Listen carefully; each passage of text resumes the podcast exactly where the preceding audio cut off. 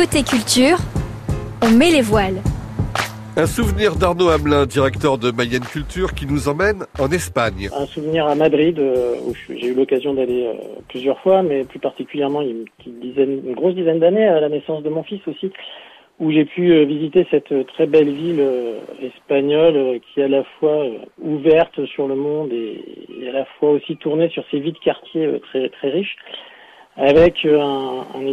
un, établissement, moi je, trouve euh, particulièrement réussi, qui est le, musée de la Reina Sofia, euh, qui se trouve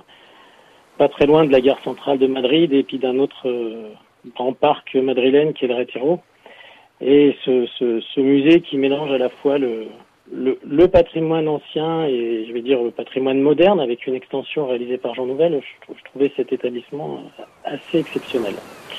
et euh, cette ville euh, très ouverte, très accueillante, très chaleureuse, où finalement le, le, le bon vivre est aussi euh, très présent à Madrid que, que, chez nous en France. Un souvenir, un objet. Toujours à Madrid, euh, j'aurais pu citer beaucoup de beaucoup de choses hein, sur sur des souvenirs liés à l'été, puisque la musique est très présente. Mais là, j'avais plus envie de parler d'un tableau que j'avais toujours vu euh, sur des livres,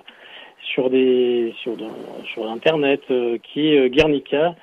de Picasso, qui qui qui finalement est un tableau euh, gigantesque qui est situé dans ce musée de la Reina Sofia et puis qui, qui marque comme ça les, les, esprits, qui marque aussi une période.